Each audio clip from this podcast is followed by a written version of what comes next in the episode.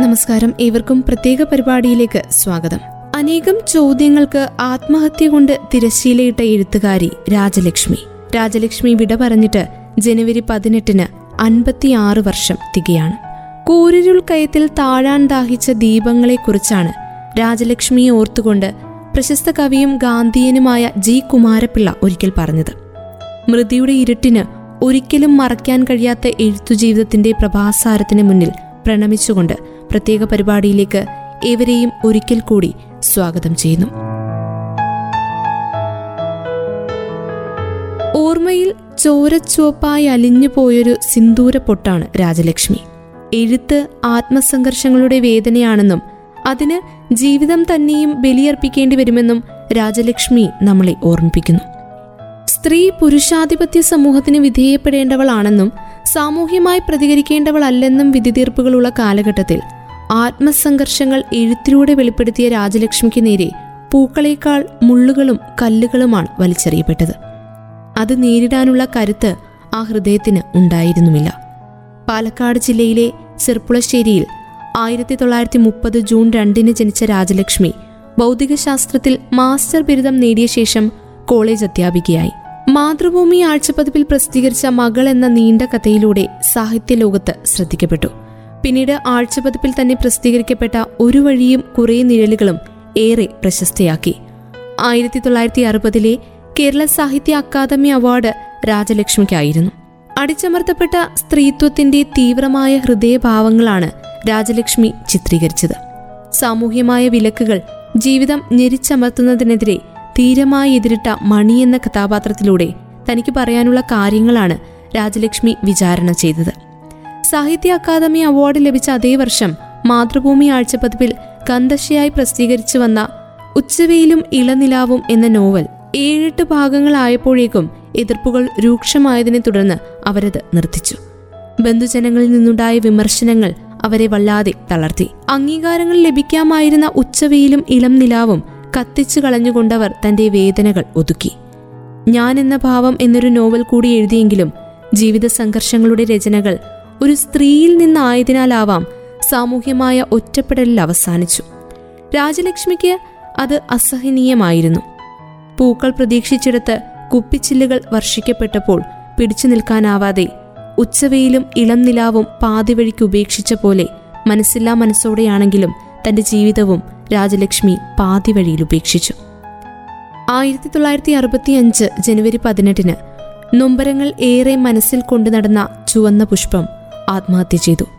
ഒരു ചെടിയിൽ നിന്നും ഇതളൂർന്നു വീണ് താഴെ ലയിക്കുന്ന ചുവന്ന ചെമ്പരത്തി പോലെ ആ സാഹിത്യകാരി മണ്ണിലേക്ക് മടങ്ങി. രാജലക്ഷ്മി അനുഭവിച്ചതുപോലുള്ള ആത്മസംഘർഷങ്ങളും അവയ്ക്ക് നിദാനങ്ങളായ സാമൂഹിക സാഹചര്യങ്ങളും ഇന്നത്തെ എഴുത്തുകാരികൾക്ക് അത്യന്തം അപരിചിതമാണ്. എന്നാൽ രാജലക്ഷ്മിയുടെ രചനാലോകമാകട്ടെ അവിടെയുള്ള ചെറുചലനം പോലും പിടിച്ചെടുക്കാൻ പാകത്തിൽ സുപരിചിതവും. സെന്റിമെന്റ്സ് എന്ന വിശേഷണം നൽകി പലരും പരിഹസിക്കുന്ന ലോലങ്ങളായ വികാരങ്ങളിലൂടെ സ്ത്രീയുടെ വൈകാരിക സ്വത്വത്തിന്റെ അതിസൂക്ഷ്മ തലങ്ങളാണ് രാജലക്ഷ്മി അവതരിപ്പിച്ചത്. കർത്തവ്യങ്ങളും ബാധ്യതകളും കൂട്ടിയും കുറച്ചും കണക്കെടുത്ത് കഴിയുമ്പോൾ ബാക്കിയാകുന്നത് എന്താണ് അതുമാത്രമാണോ സ്ത്രീ എന്ന അന്വേഷണത്തിന് മലയാള സാഹിത്യത്തിൽ തുടക്കം കുറിച്ചത് രാജലക്ഷ്മിയാണ്. ഈ അന്വേഷണം ആത്മാവിന്റെ വേദനകളായി തീർന്നപ്പോൾ അവർക്ക് ജീവിതം തന്നെ ഉപേക്ഷിക്കേണ്ടിയും വന്നു.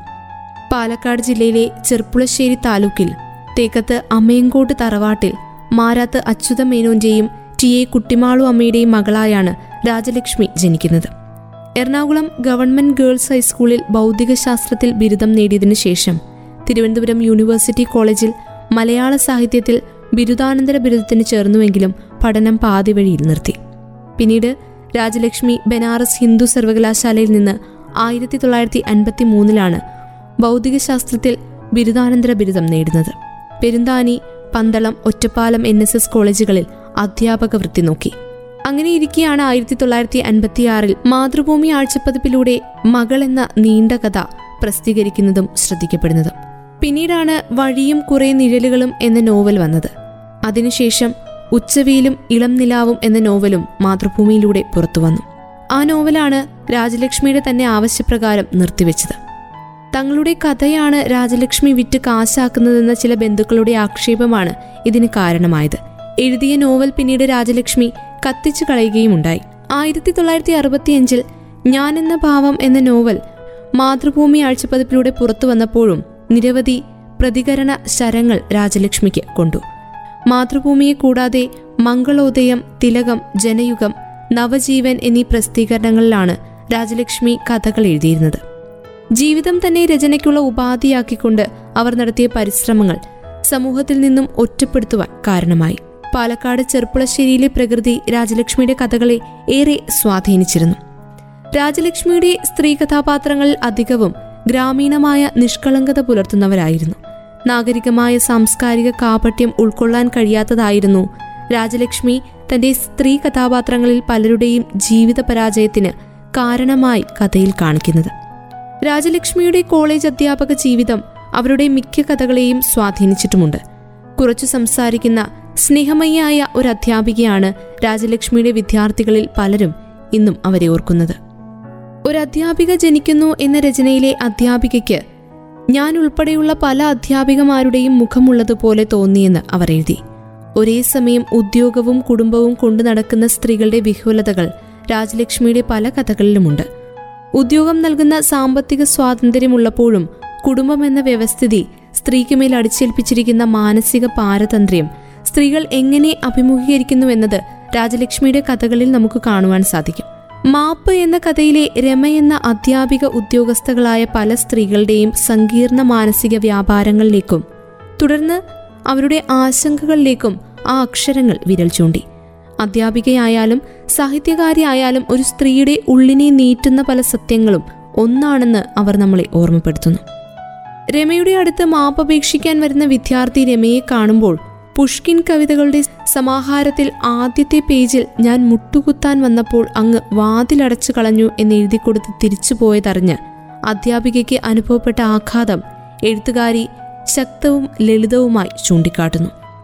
ഈ വിധം സ്ത്രീകളുടെ സങ്കീർണ മാനസിക വ്യാപാരങ്ങളിലേക്കുള്ള യാത്രയായിരുന്നു അവരുടെ ഓരോ എഴുത്തുകളും. ആദ്യമായി രാജലക്ഷ്മിയുടെ ഒരു എഴുത്ത് വെളിച്ചം കാണുന്നത് ആയിരത്തി തൊള്ളായിരത്തി അൻപത്തി ആറിൽ മാതൃഭൂമി പ്രസിദ്ധീകരിച്ച മകൾ എന്ന നീണ്ട കഥയിലൂടെയായിരുന്നു. അതോടെ രാജലക്ഷ്മി എന്ന പേര് മലയാള സാഹിത്യത്തിൽ നാലാൾ അറിഞ്ഞു തുടങ്ങി. രാജലക്ഷ്മി എഴുതി തെളിഞ്ഞു വരുന്ന അൻപതുകളിൽ മലയാളികൾക്ക് ആകെ രണ്ട് സ്ത്രീ കഥാകാരികളുടെ പേര് മാത്രമേ അറിയുമായിരുന്നുള്ളൂ. ഒന്ന് ലളിതാംബിക അന്തർജനം രണ്ട് പാൽക്കുളങ്ങര സരസ്വതിയമ്മ. അവരുടെ കൂടെ ഒരു കസേര വലിച്ചിട്ട് രാജലക്ഷ്മിയും നിവർന്നിരുന്നു. ബന്ധുക്കളുടെ ആക്ഷേപത്തിൽ പലതും അവർ എഴുതാതിരുന്നു. അവരെ ഏറ്റവും കൂടുതൽ വേദനിപ്പിച്ചതും ആ വായനയാണ്. നോവൽ തന്നെ പിൻവലിക്കുന്നതിലേക്ക് രാജലക്ഷ്മിയെ നയിച്ചതും അവരുടെ ബന്ധുക്കൾ തന്നെ. പക്ഷേ എഴുതി തീർന്നിരുന്ന നോവൽ പിന്നീട് രാജലക്ഷ്മി കത്തിച്ചു കളഞ്ഞപ്പോൾ ആ അക്ഷരങ്ങളെക്കാൾ വിലയാണ് കുടുംബത്തിനും ബന്ധത്തിനും നൽകിയതെന്ന് അവർ പറയാതെ പറഞ്ഞു. എഴുതിയിരുന്നതിൽ എന്തിലും അറിയാതെ ജീവിതം കലർന്നു പോവുമായിരുന്നു രാജലക്ഷ്മിക്ക്. അതിനെപ്പറ്റിയൊക്കെ കുത്തിപ്പറഞ്ഞ് എന്നും അവരെ കുറ്റപ്പെടുത്തിയിരുന്ന സഹതാപലേശമില്ലാത്ത ലോകം അവരെക്കൊണ്ട് ഇങ്ങനെ എഴുതിച്ചു. ഞാനിരുന്നാൽ ഇനിയും കഥകൾ എഴുതും. അതുകൊണ്ടിനി ആർക്കൊക്കെ ഉപദ്രവമാകുമോ? ഞാൻ പോകട്ടെ. ഇങ്ങനെയാണ് അവർ അവസാനം എഴുതിയത്. ആത്മഹത്യ എന്ന കഥയിലെ നീരജ എന്ന കഥാപാത്രം സ്നേഹശൂന്യമായൊരു ദാമ്പത്യബന്ധം മടുത്ത് മരണം ആഗ്രഹിക്കുന്നവളാണ്. രാജലക്ഷ്മിയുടെ ജീവിതം പോലെ തന്നെ മരിച്ചു ജീവിക്കുന്നതിലും ഭേദം മരണത്തിലേക്ക് നടക്കുന്നതാണെന്ന് അവൾ കരുതുന്നു. ഹാൻകർചീഫ് ചരിത്രം ആവർത്തിക്കുന്നില്ല എന്നീ കഥകളിലെ മുഖ്യ കഥാപാത്രങ്ങൾ തങ്ങളുടെ ജീവിതം വിലക്കുകളില്ലാതെ പൂർണമായി ജീവിക്കാൻ ആഗ്രഹിക്കുന്നവരാണ്. ഒരുപക്ഷെ രാജലക്ഷ്മി ജീവിക്കാൻ ആഗ്രഹിക്കുന്നത് പോലെ എന്നാൽ വിധിവൈപരീത്യങ്ങൾ അവരുടെ ജീവിത കാമനകൾക്ക് തടസ്സം വരുത്തുന്നു. ജീവിതം പോലെ മരണവും വ്യക്തിപരമാണെന്നറിയാം. രാജലക്ഷ്മി എന്ന എഴുത്തുകാരിയെ വായിക്കുന്നവർ അവർ ആത്മഹത്യ ചെയ്യാൻ പാടില്ലായിരുന്നുവെന്നും ഇനിയും ഒരുപാട് ജീവിതത്തിനെക്കുറിച്ച് എഴുതണമായിരുന്നുവെന്നും ആഗ്രഹിക്കുന്നു. ആത്മഹത്യ എന്നത് ഭീരുത്വത്തിന്റെ ലക്ഷണമാണ് എന്ന് പറഞ്ഞിട്ടും ഒടുവിൽ രാജലക്ഷ്മി സ്വയം മരണത്തിന്റെ വഴിയെ നടന്നത് ഒരുപക്ഷെ അവരെ ഉൾക്കൊള്ളാനാകാത്ത സമൂഹത്തിൽ നിന്നും രക്ഷപ്പെടുവാനാകും. മരണത്തിന്റെ തണുത്ത വിരലുകളെ രാജലക്ഷ്മി എന്ന എഴുത്തുകാരി തന്റെ സർഗാത്മകതയുടെ അഗ്നിയെ തൊടാൻ അനുവദിക്കരുതായിരുന്നു. ഇങ്ങനെയൊക്കെ പറയുന്ന സമയത്തും അവരുടെ മരണം കപട സമൂഹത്തിനെതിരെയുള്ള പ്രതിഷേധം കൂടിയാണെന്ന് നമ്മൾ ഓർക്കേണ്ടി വരും. കപടലോകത്തിൽ ആത്മാർത്ഥമായൊരു ഹൃദയമുണ്ടായതാണെൻ പരാജയമെന്ന് കവി ചങ്ങമ്പുഴ പാടിയതുപോലെ രാജലക്ഷ്മിയും ചിന്തിച്ചിരിക്കണം. ജ്വലിക്കുന്ന വാക്കുകളിലൂടെ ഇന്നും ജീവിക്കുന്ന രാജലക്ഷ്മിയെ പോലെയൊരു എഴുത്തുകാരിയെ സംബന്ധിച്ചിടത്തോളം ഭൗതിക മരണം അപ്രസക്തമാണെന്ന് നമുക്ക് ആശ്വസിക്കാം. വാക്കുകളുടെ ലോകത്തിലൂടെ അന്നും ഇന്നും വായനക്കാരുമായി നിശബ്ദം സംവദിച്ചുകൊണ്ട് അവരത് തെളിയിക്കുകയും ചെയ്യുന്നു. വിജയിക്കുന്നവരുടെ സംഗീതത്തെക്കാൾ സാന്ദ്രതയും ആഴവും പരാജിതരുടെ ശോകഗാനത്തിനാണെന്ന് രാജലക്ഷ്മി ഒരിക്കൽ പറഞ്ഞു. ഇളവയിലും പൂക്കളും മഞ്ഞയും മഴയും ഇഷ്ടപ്പെട്ടിരുന്ന ലീലയും സ്വപ്നങ്ങളുടെ ഇടവഴികളിലൂടെ സഞ്ചരിച്ച ഇന്ദിരയും ഓരോ സ്ത്രീയിലും ഉണർന്നും ഉറങ്ങിയുമുണ്ട്. അടുക്കളയിലും ജോലിസ്ഥലത്തുമായി ഹോമിക്കപ്പെട്ട പല സ്ത്രീകളുടെയും കഥകൾ അവരുടെ അന്തരാത്മാവിന്റെ കണ്ണാടിയായി മാറി. അങ്ങനെയാണ് രാജലക്ഷ്മിയുടെ തീക്ഷ്ണമായ എഴുത്തുകൾ പിറന്നത്. ഏകാന്തതയുടെ അടിവേരിൽ നിന്ന് കിളിർത്ത മൗനമെന്ന മഹാവൃക്ഷത്തണലിൽ തലചായ്ക്കാൻ തോന്നിയപ്പോഴൊക്കെ ഒരു വായനക്കാരിയായി രാജലക്ഷ്മി എന്ന എഴുത്തുകാരിയുടെ കഥകളിലേക്ക് ഇന്നും പല സ്ത്രീകളും യാത്ര ചെയ്യുന്നു. അവരുടെ വാക്കുകൾക്കിടയിലെ നിശബ്ദതയുടെ നേർത്ത തണുപ്പ് ഏൽക്കുന്നു. എഴുത്തുകാരിയിലെ വായനക്കാരിയെ ശ്വസിക്കുന്നു. ഏകാന്തതയുടെ തടവറ സ്വയം വരിച്ച ആളുകളുടെ കഥകൾ രാജലക്ഷ്മി പറഞ്ഞു. അവരുടെ തൂലികത്തുമ്പിൽ നിന്നടർന്നു വീണ വാക്കുകൾ മനുഷ്യ മനസ്സിന്റെ വേദന നിറഞ്ഞ ഇരുണ്ട വഴികളിലേക്ക് വെളിച്ചം വീശി. ജീവിത നിരാശയോടൊപ്പം തന്നെ മൃത്യുബോധവും രാജലക്ഷ്മിയുടെ കഥകളിലെത്തി. എഴുതാതിരിക്കാൻ വയ്യ. ജീവിച്ചിരിക്കുകയാണെങ്കിൽ ഇനിയും എഴുതിപ്പോകും. എഴുതുമ്പോൾ മറ്റു ചിലർക്കു കൂടി സുപരിചിതമായ സംഭവങ്ങളായും കണ്ടും കേട്ടുമുള്ള ജീവിതങ്ങളുമായും സാമ്യം വന്നേക്കും. ഇങ്ങനെ ക്ഷമാപണ സ്വരത്തിൽ എഴുതി വെച്ചിട്ടാണ് രാജലക്ഷ്മി ആത്മഹത്യ ചെയ്തത്. എഴുതാതിരിക്കാൻ വയ്യാത്തതുകൊണ്ട് അവർ ആത്മഹത്യ ചെയ്യുന്നു.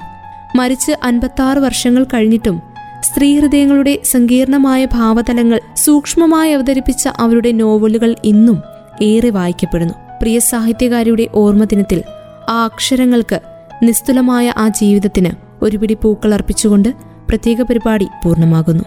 പ്രിയ സാഹിത്യകാരി രാജലക്ഷ്മിയുടെ ഓർമ്മദിനത്തോടനുബന്ധിച്ചുള്ള പ്രത്യേക പരിപാടിയാണ് ശ്രോതാക്കൾ കേട്ടുകഴിഞ്ഞത്. ഇത്രയും സമയം കൂടെയുണ്ടായിരുന്നത് ഞാൻ കല്യാണി. തുടർന്നും കേട്ടുകൊണ്ടേയിരിക്കും radio Mangalam ninety one point two. നാടിനൊപ്പം നീരിനൊപ്പം.